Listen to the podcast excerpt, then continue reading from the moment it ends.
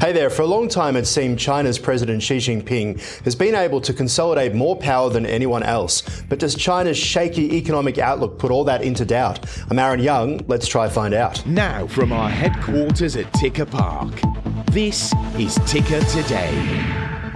So, once seen as an unstoppable economic powerhouse, major cracks have started to show in China's economic outlook. Major property developers have now begun failing, production moving overseas, youth unemployment also so high they're now no longer publishing the data. In the middle of all this is President Xi Jinping, who has looked to increase his control over the population as he sought to increase his political power. For more, we're joined by Stephen Noakes from the New Zealand Contemporary China Research Centre. Great to see you. What have you made of of the developments so far this year when it comes to President Xi Jinping's leadership?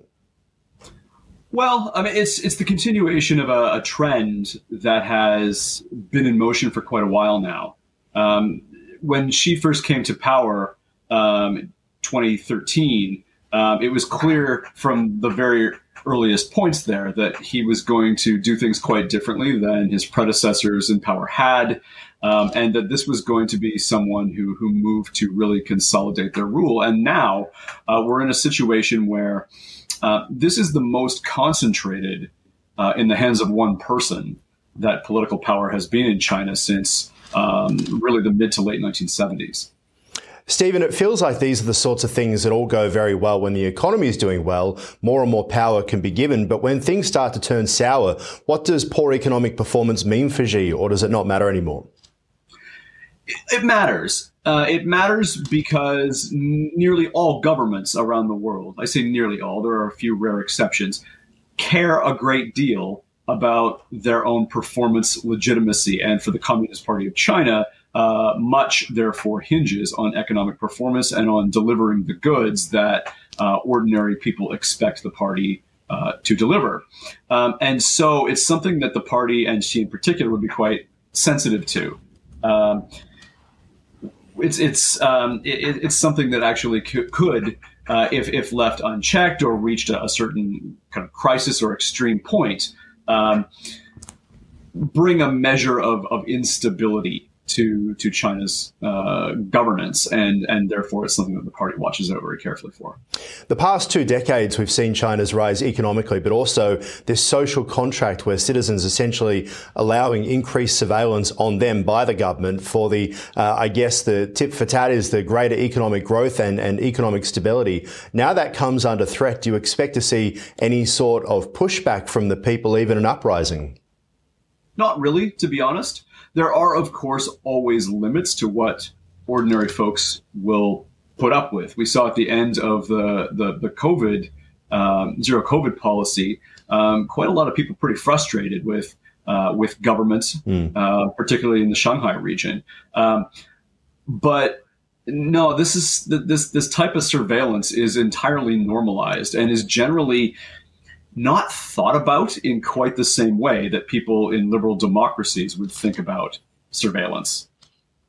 How much worse do you think it will get for the Chinese economy? Every day we're seeing more headlines out of China that there are big uh, companies, big property companies that are in all sorts of trouble. How much worse do you think it will get, and what will the flow on effects likely be for the rest of the world?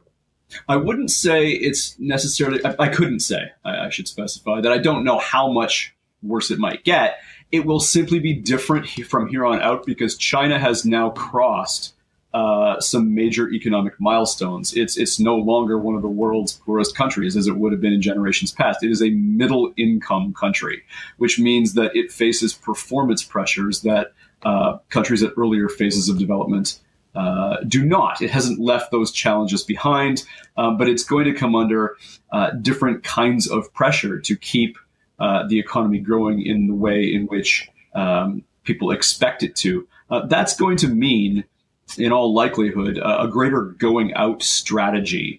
Um, uh, using the world's economic resources to enhance China's own. This is, in my view, um, and I'm sure there's plenty of people happy to disagree.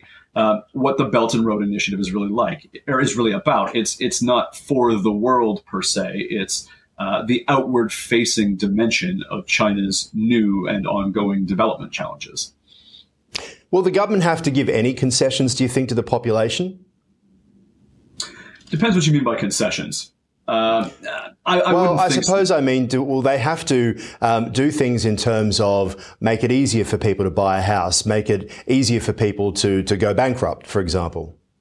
It has to deliver on baseline public expectations. It's not the case, as is sometimes supposed of the Communist Party of China, that it can just run roughshod over the public and do whatever it pleases. It's not like that at all. Um, as I say, they're very, very sensitive um, to to public opinion and changes in it, and have gotten quite good over the last couple of decades at developing what we in my line of work call uh, consultative measures. It's a very consultative form of government that seeks to gain information from the public about what that public wants and then give it to them uh, to the best um, of the government's ability. Yeah.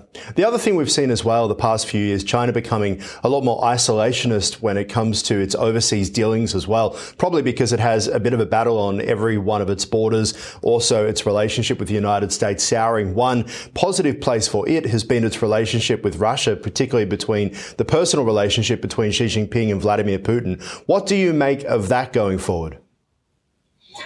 This is one of those areas where I have to say what no one wants to hear, which is I can't say. Um, to be honest, it wouldn't necessarily strike me immediately to be the case that China is more isolationist. It's just pursuing a foreign policy in a manner in which previous generations of Chinese leadership have not. But when you see President Xi unlikely to attend the G20, that's pretty unusual, right? Um, is that not a sign that China maybe is is looking towards BRICS as opposed to the West?